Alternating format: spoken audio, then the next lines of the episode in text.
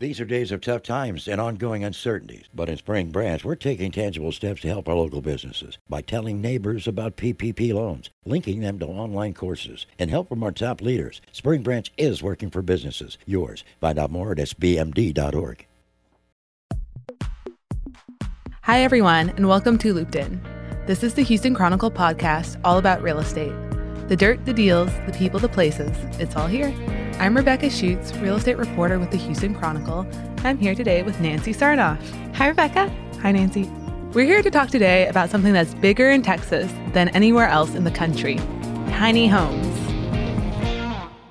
So, Nancy, I've been on an adventure the last few weeks learning about tiny homes in Texas. It all started when I was working on a totally different story. I was talking to a woman about her experiences, and she said she had sold her home to downsize and was living in a tiny home rental next to a whole row of tiny home rentals. So the first thing I did when I heard this was say, That's amazing. I want to learn more. And then I hung up and turned around to Nancy and told her. And we both went online and started Googling tiny home communities. Yes, I remember that for sure. How small was that home? It was 399 square feet. Wow. And she lived there with two cats. I guess that's doable. I have two cats. I once lived in an apartment that was 230 square feet. So very doable. I once lived in a house, well, an apartment, a garage apartment that was 325 square feet. Oh, so we both lived in tiny accommodations. Yeah. Also, you talked to Tony Buzbee recently about tiny homes. Well, yeah, that was so funny on the last podcast when we interviewed the mayor and his challenger. Yeah, we were talking about where he lived in River Oaks, and he lives in this obviously ginormous house that costs 10 million plus. And I was asking what it was like, and he was like, I I only use two rooms, really, the kitchen and the bedroom. I this is exactly what he said. I like the tiny home movement. That is so interesting. yeah, it's part of the zeitgeist right now. Ben Carson at HUD. Right, the the head of HUD. The head of HUD. The HUD head. The HUD head. recently talked about how he thought tiny homes were like key to affordable housing and how some of the restrictions against them should be loosened. Mm-hmm. So they are everywhere. I was curious to learn more. And Nancy was right here at the beginning of this adventure. So since then, I've gone and learned a few things, but I haven't told Nancy about any of it. And I just want to share some of what I learned first thing I did was I reached out to the owners of this woman, Susan Corbett's tiny home rental. It was located in Majestic Pines RV Resort in Willis, just north of Conroe. And the owners, Corey and Georgette Friels, told me they aren't only renting out tiny homes in this RV park, they're building an entirely new park that's going to be all tiny homes. And people are going to buy the tiny homes and rent a spot on that land.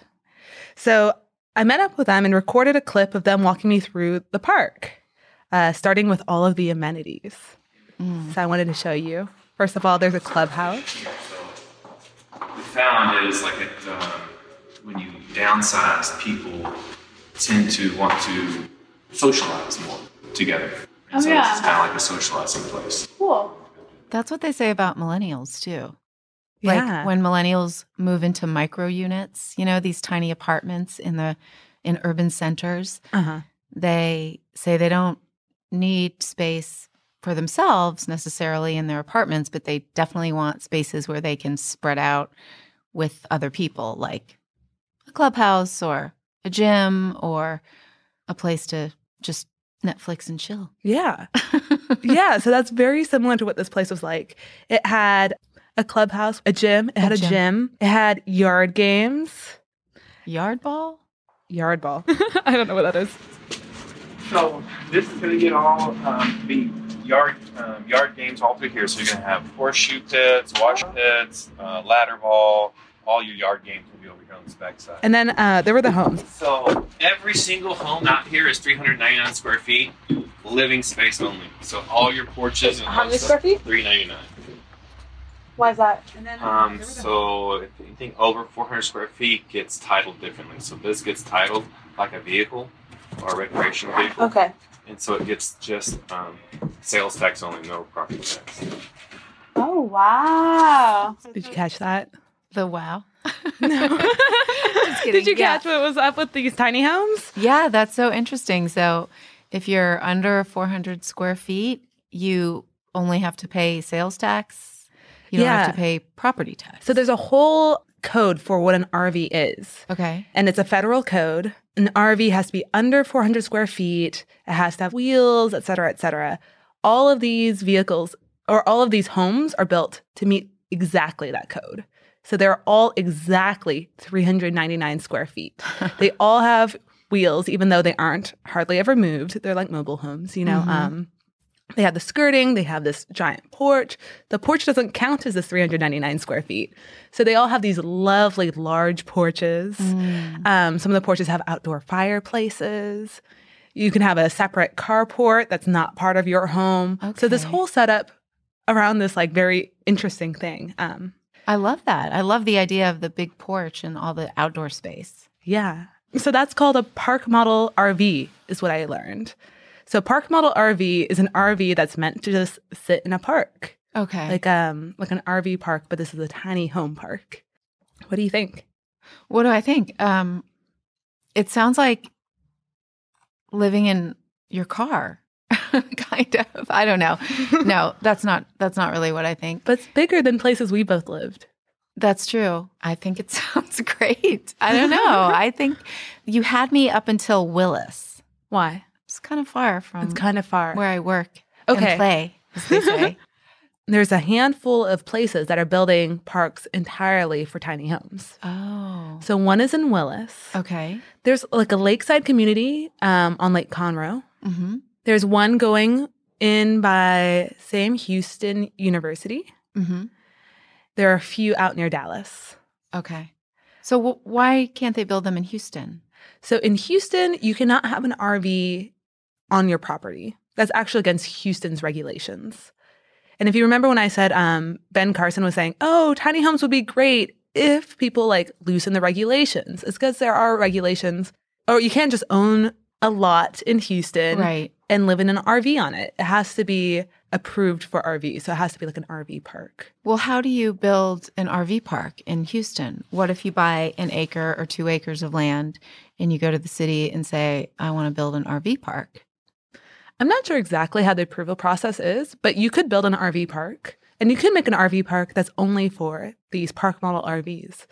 So, how cool possible. would that be, you know, inside the loop, like near, I don't know, a movie theater or near the Houston Chronicle? we'll house all the new fellows. Yeah. It would be cool. And how many RVs can you put on a lot? So again, that's subject to local restrictions. Okay. But the density can be pretty high. You know, it's just like RVs. You can yeah. have RVs sitting right next to each other, but usually they like a little bit of space. Mm-hmm. So you can put on those big porches. So you can put on those big porches. um, so you can landscape a little bit. Yeah. Yeah. Okay. You're you're selling me. You're yeah. selling me now. They're really cute. Okay. And all of the show homes that I saw at this park were built in Texas. Mm. I have some sound. Okay. Let me pull it up.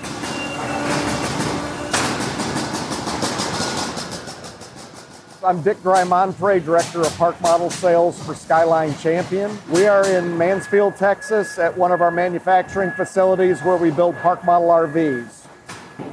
It takes about uh, a week and three days from the time they cut the frame to the time we can have a park model ready to ship and we're currently building about 12 a week right now. It's a, it's a pretty amazing process. We, I'm, I'm guessing we got about 125, 130 people online here that are working assembling the park models.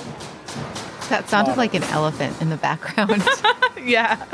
Uh, it was a pretty wild factory, I have to say. Okay. Uh, no elephants, though. So inside the factory, it was like a giant warehouse, and there were 19 stations. And at each station, they were working on a tiny home. Mm-hmm. And each station was a different like stage of development.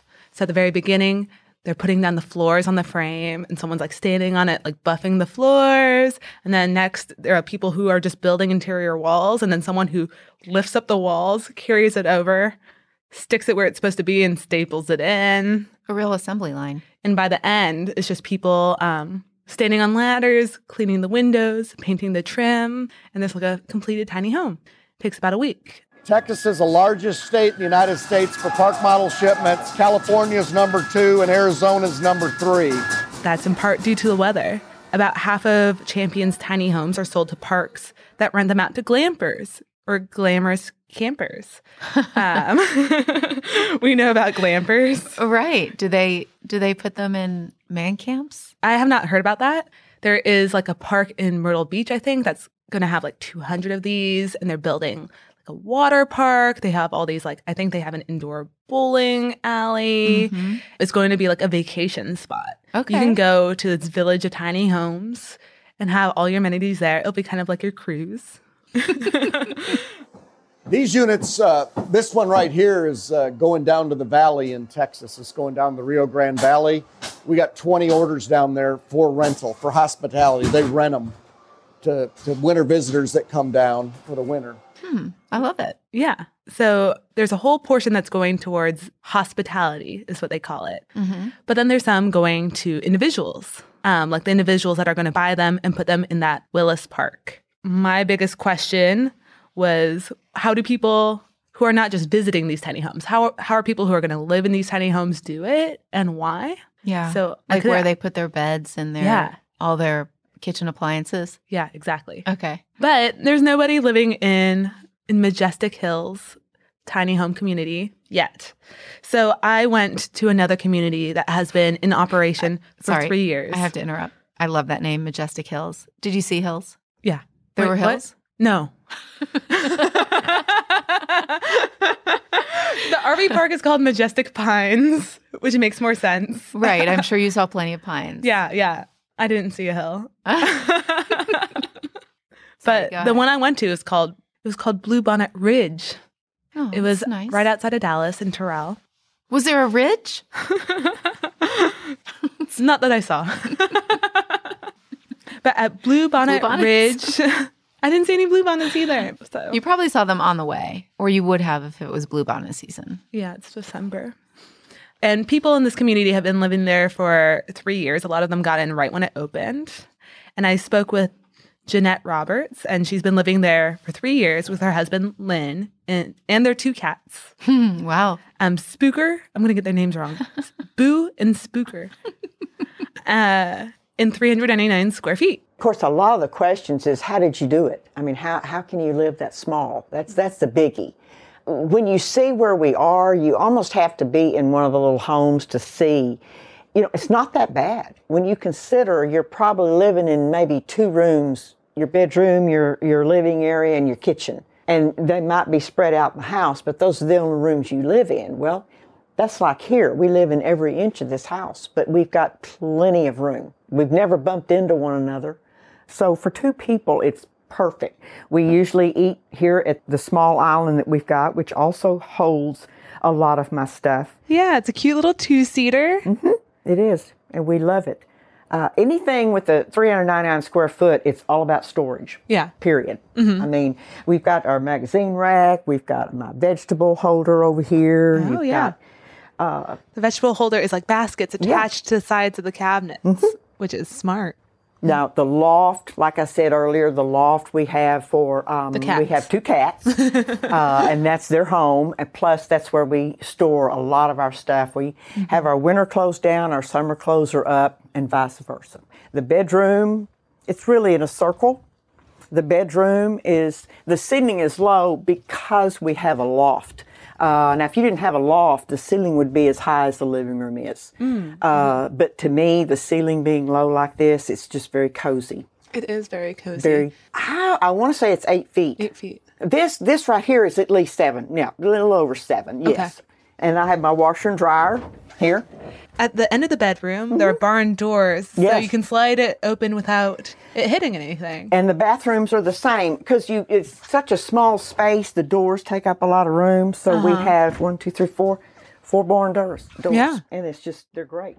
So that's how they live in that space. What are your thoughts? Well, when she said washer and dryer, I was shocked. Yeah, because that's such a tiny space. Where do you fit a washer and dryer? Is was it one of those stackable? It was stackable. Okay. And so there's that. There's like two least. options. One is to have it well, I think most people usually put it sort of like near the kitchen, but mm-hmm. she wanted that to be a pantry. So in the bedroom, there are two closets, two small closets, and she put the washer and dryer in one of the closets, and she and her husband shared that other small closet, which I thought was very impressive.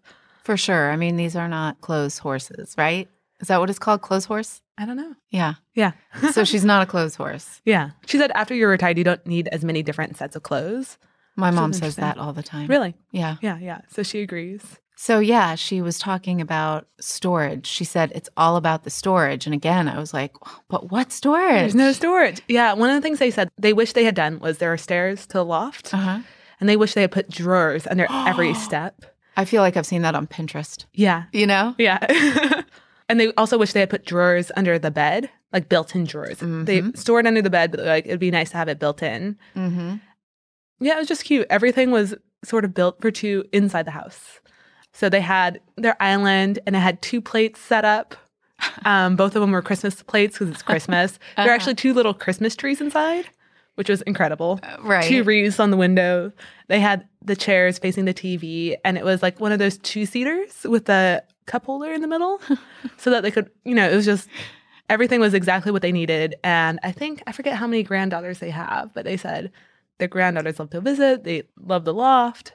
They usually just go outside on the patio. They celebrated their anniversary this year. Mm-hmm. They had a big party. They had it catered. They just went, and all the homes are sort of arranged in a circle. In the middle is a pavilion. Mm. They said as soon as there's too many people to fit on the porch, they just move to the pavilion. Yeah, it sounds like they really are embracing the lifestyle. Yeah. Why are they doing it? So that was my next question. I'm going to play you a clip. And why did you want to go small? I think the simplicity, just the simplicity of it, and the uh, it's it's easy. And uh, when the children were gone, our sons were gone, so that's I think that's when we realized, you know, we don't need even this two bedroom. We just don't. Uh, so that's why we came here. Is it like, did it feel wasteful or was it consuming your time? Or did it have C- consuming our time. Okay. Yeah, there's a lot to take care of, you know, Mm. a lot of upkeep. It takes me maybe 30 minutes to clean it. A lot of upkeep that we just don't have to do anymore. This is just, there's upkeep here, don't get me wrong, but nothing compared to, nothing. It's wonderful. It seems like a lot of the benefits would be similar to the benefits of renting. Is that Yeah, right? It is. Except you own the home. You know, you're paying to live here, uh, which is, it's fine. But you own the home. You can do anything to it that you want to do to it. You can you can add to the outside. You can landscape. We have a pergola we had put up. We put up this summer. Uh, it's just you can do whatever you want because it's yours, and you know that if you leave, you know, you can take the house and, and move it if you want to.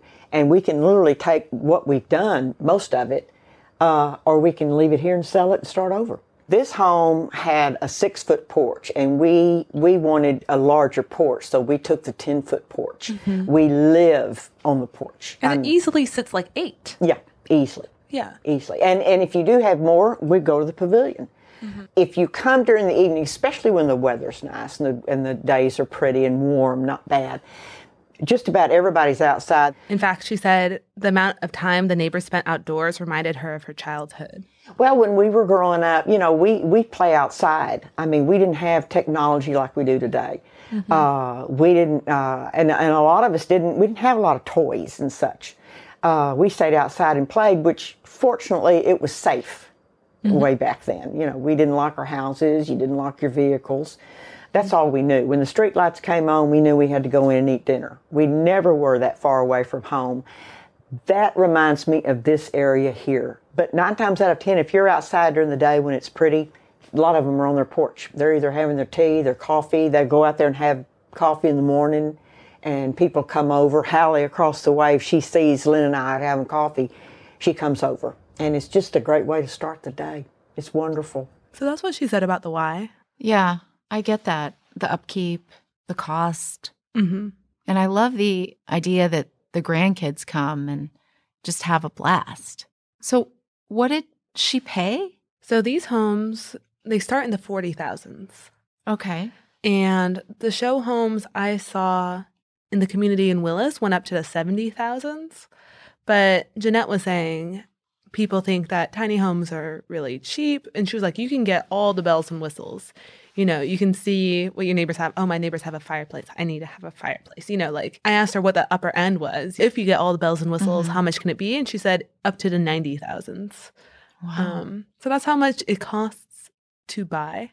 If you are putting it in an RV park, a mm-hmm. park RV park, the parks take care of the landscaping. They pay, I think, the water, they provide amenities. I think I would have to double check this, but I think the only thing you pay is for the electricity. Okay. But they cover most of the utilities and do the maintenance. Rent for the land, just mm-hmm. for your spot, costs between 500 and 600 depending on the community per month. So, I want to know about the bathrooms. Okay. I did not stay in one of the homes at this park. Um, but I did stay at a tiny home at a different RV park. Okay, and I feel like that is totally bearing the lead. You stayed. You stayed. I in stayed one in one. So with, you experienced uh, our photographer it. Elizabeth Conley. We shared one. Oh, so the two of you. Yeah, I brought stuff to cook just to see what cooking would be like. Yeah. Um, yeah. So the one I stayed in wasn't as nice as the ones the Roberts were living in. Okay. Or the ones on display in Willis. Why not? What were they? What were they missing? So it just wasn't as like designery. Like the ones these people and the ones I visited that people are living in, like they'll have counters with chairs under them or like an island that the chairs fit in. They sort of make use of every inch of space. Mm-hmm. This was more almost like a like a small cabin. Um, okay. Yeah, and the bathroom felt like a going back to cruises, a cruise bathroom. and I also had like all my stuff because I was traveling. So I tried to fit the backpack in. And this one did not have barn doors. It had swing a swinging door. So oh. I had to oh. like sort of get in there. Okay. But I think the moment that really stood out to me was in the middle of the night, I was like, let me go get my water bottle. I want like a sip of water. so I went and got my water bottle and I was like, I didn't want to turn on the lights because I didn't want to wake up Elizabeth. And then I open the door and I take a step and I'm, like, you know, it's dark. You're feeling your way. mm-hmm. And I'm trying to feel my way. And as soon as my foot enters the bedroom, it hits the bed. And I was like, can this be right? Have I already hit the bed? And I was like, oh, the bedroom is the bed. You know, like I didn't even have to feel my way around because there was no space to feel my way through. It was sort of like a, and then when I woke up, I opened the door to see, because it was a swinging door to see the clearance between the door and the bed. And there was like two inches when the door swung open mm-hmm. between the door and the bed. So it was very much like you had to step out of the way of the door, close the door, step back out. In the Roberts bathroom, they had a little towel holder with everything, you know, with like little cubbies for each thing on the wall. Mm-hmm. You know, they had everything mounted on the walls. I think that makes it a little bit more spacious. Mm-hmm. Yeah, yeah, you have to be very organized, I imagine. Yeah, very organized. So that was my experience in a Texas tiny home coming soon to a town near us in Willis. I'm watching this video of that. I guess that's the one. Oh. Yeah, that's the community. It's on the website. You can see what they're like. One of the people I spoke to hosted Thanksgiving in her tiny home. It was only what? four people. It was a four person Thanksgiving. I was still like, what? yeah, for sure. Yeah. Did they have a turkey or just like a tofurkey? I'm not sure.